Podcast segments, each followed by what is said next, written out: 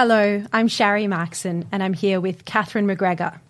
We're going to have a little chat today about the new citizenship test and whether it's appropriate to ask people whether they're planning on beating their wife. We're also going to have a chat about how much Donald Trump is influencing the once progressive Malcolm Turnbull. And then, seeing as my friend Cate McGregor here is also uh, a very good friend of Tony Abbott's, whether she thinks he's planning on coming back.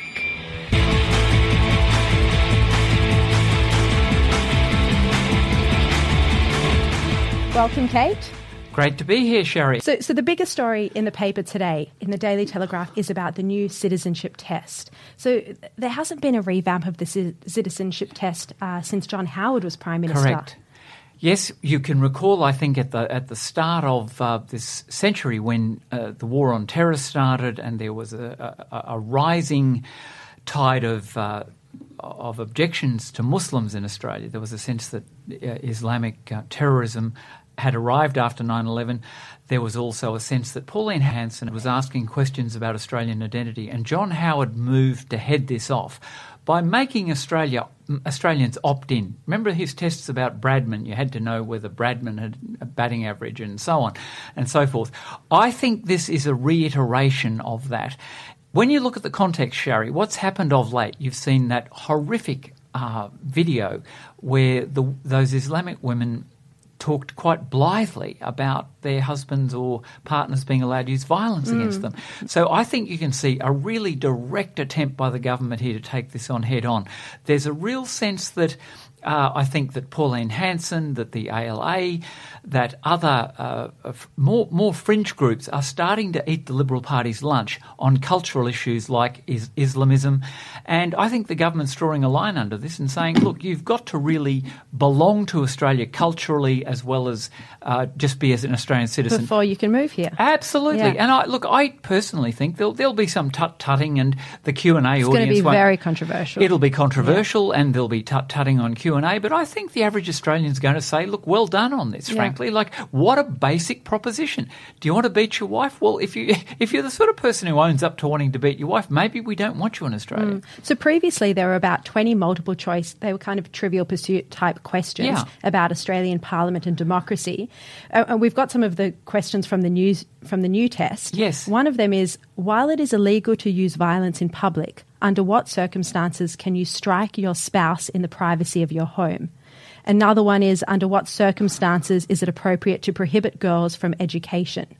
Under what under which circumstances is it permissible to cut female genitals? I mean, these are really they're very uh, heavily. You'd have laden. to think no one would this... answer these the wrong way, though. I mean, even no. even if someone you know is, is a Wahhabi Muslim, surely yeah. they would know that if they want to get into Australia they should answer these questions, you know, in a in a way that uh, that passes the test. I agree to a point, Sharri, but I think this is the point that is shocking a lot of Australians: is how brazen uh, some of these organisations are. Hizb ut-Tahrir are quite overt in saying that this is our teaching, and you've got you've got elements of the Muslim community in Australia demanding Sharia law, mm. under which, by the way, all of those things are permissible.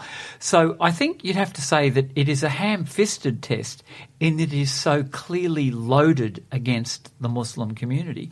But I think the average Australian, and I think the average Australian, particularly through uh, the, the the sort of uproar created by Pauline Hanson and others who think that the mainstream parties are a bit soft on this, they're demanding answers. Those questions, every one of them is loaded directly and it shows community. how worried the Turnbull government is about her influence. Absolutely. I mean, coming off the back of the ban on 457s, yeah. You'd have to ask the question of, you know, how much the government is looking overseas yeah. to Trump's influence. I, look, I think there's no doubt that we've seen a seismic shift in Western democracies.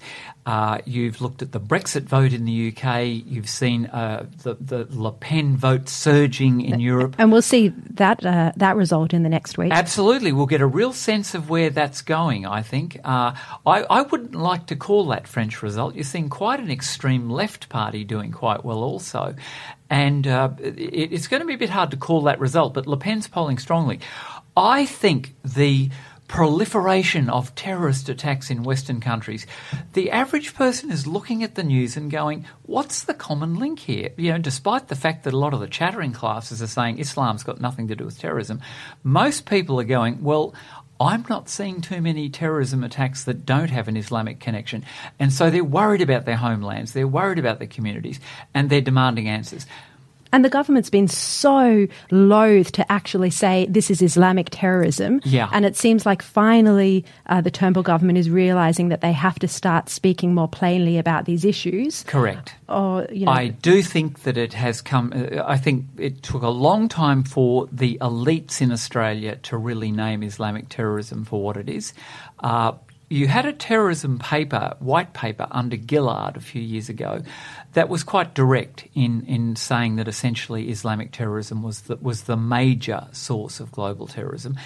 Most, but even as recently as the Lindt siege, uh, the response was quite tepid. You saw the New South Wales police worried about whether it was safe for uh, women in hijabs to, dro- to ride well, home that, on the train. That whole movement, you know, I'll ride with you, that Hashtag, sprung yeah. up while the hostages were still fighting for their lives at gunpoint. It was absolutely it was obscene, It a was really complete loss of priority, and I think it shows a lack of self confidence.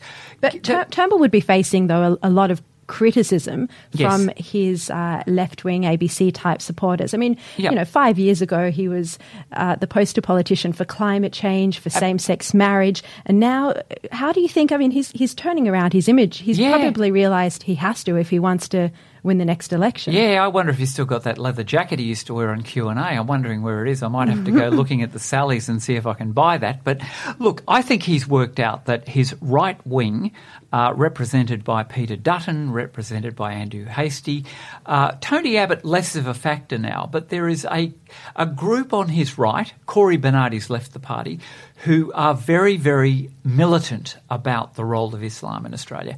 He has to be very mindful of that. And look, give Malcolm Turnbull the benefit of the doubt. I think he has tried to make community cohesion an important consideration, and it is. Tell you a little there was a strong warning from ASIO on that, of course. You There know, was. Don't call out Islamic terrorism because it will further isolate the community. Absolutely. And there is merit in that argument. I have friends in the intelligence community. Tell you a story. I play in an all male Muslim cricket team. You, you do? I am the only woman. Currently? I'm a trans woman. Yes, I played eight weeks ago. I play for a team of Muslim men. The young guy killed at the Caltex service station in Queanbeyan was a teammate of mine. I am very close to those guys. They there isn't a militant bone in their body. It's really interesting, Sharri. When we're changing in in the shed, I change in the female shed. I look at their cricket bags. Their prayer mats are in with their cricket gear. These men are deeply religious. They're not fanatical. It is important to keep our rhetoric moderate. Uh, it's important to name terrorism for what it is and name Islamic terrorism for what it is, but we do have to keep the, the men like my mates who are sane, sensible, proudly Australian. They love cricket, they love Australia. They do not have any problem with my gender. Those guys are the guys who will solve the terrorism problem in Australia. Exactly. It's a fine line to walk. I haven't got a magic answer on it, but I do think a citizenship test is a wise thing. I support it 100%. So, speaking of the right of Turnbull's party, Yes. Catherine, obviously you've uh, been friends with Tony Abbott for a long time. Yeah. you speak to him regularly. Andrew Bolt went on air on Monday night. Uh, you know, Andrew's another good friend of Tony's, Hmm. and said that he thinks Abbott is coming back and wants to come back. Look, there's a lot of wish fulfillment going on, especially at Sky Channel. There are whole industries devoted to the return of Tony Abbott to the Prime Ministership. I'm a friend of Tony's. I'm proud to call him a friend. He has been an extremely good friend to me. Sometimes I wish Tony would be as good a friend to Tony as he is to me and other people. My concern about Tony is that by constantly running a commentary on the Liberal Party, he is starting to look bitter. He is starting to look like a sore loser. He is starting to look like a man who doesn't care whether the government wins. He looks like he's more interested in hurting Malcolm Turnbull than hurting Bill Shorten. I am not sure that Andrew Bolt's right. If you'd asked me three months ago, I thought Turnbull was in serious trouble. I thought Abbott was the only logical person who could unify the Liberal Party, especially its right wing, around a common set of principles. And the other thing Tony's got going for him is he appeals much more to One Nation voters and those people who are drifting away to splinter right parties. They're much closer to Tony Abbott than they are to Malcolm Turnbull. They'll never vote for Turnbull. But I'm not entirely sure that Tony has a future now because I think he has alienated too many of his colleagues. We're a long way from an election. Those people who are saying Tony will never return have the indulgence of a whole year where the polls don't really matter. In a year's time, when their marginal seats are on the line, they may well find that it's Abbott or lose their seat, and well, they they'll, might they'll be looking back. at, at who can uh, best save their seats, and it, it might be Abbott. It, but uh, what do you yeah. think? I mean, it could be it could be Julie Bishop. I think- could be Peter Dutton, even though he'd uh, he's at risk of losing his own seat. Of Agree. course, I- depending on the swing. Yeah, I, I don't rate Dutton, I have to say. I'm one of the few people on the Conservative side who doesn't think Dutton's a great potential Prime And, Minister. and what about Bishop? I think Bishop's got charisma. I think she's plausible. I think, given that we're in a national security crisis with our region at boiling point, Islamic terrorism globally uh, a major issue. Julie is steeped in really significant issues that matter a lot to us. She's evolved a lot as a politician, and she. She's from Western Australia. A couple of points about that. She has a good conservative instinct. She knows what makes the right of the party tick. But would the right the right wouldn't get behind Julie Bishop? There's Oh, no dis- way. disagree entirely. Julie Bishop is very clever at campaigning for marginal seat members all over the country. She's one of the best fundraisers in the party and she's got deep links into the business community. She raises a lot of money across the factions and I think a lot of conservatives are actually quite well disposed to Julie Bishop. I think she would make Bill Shorten look very, very drab, frankly. And you did ask me uh, what I thought Tony's chances uh, were, and uh, uh, Andrew, um, uh, I, uh, uh, mate, um, I'd have to say, uh, Andrew, that um, we seek uh, higher. Uh, higher things uh, uh, rather than higher office, mate. Um, uh, I uh, uh, would like to serve the party uh, uh, in any capacity uh, uh, that my uh, uh, colleagues uh, uh, deem appropriate, mate. And uh, I uh, wouldn't, uh, uh, for one moment, uh, want to be a, a, wrecker at this point. and that was Tony Abbott joining me. Oh no, uh, that was Cate Cate McGregor, and I'm uh, Sharri Marks. And thank you so much for joining us. Great to join you, Sharri.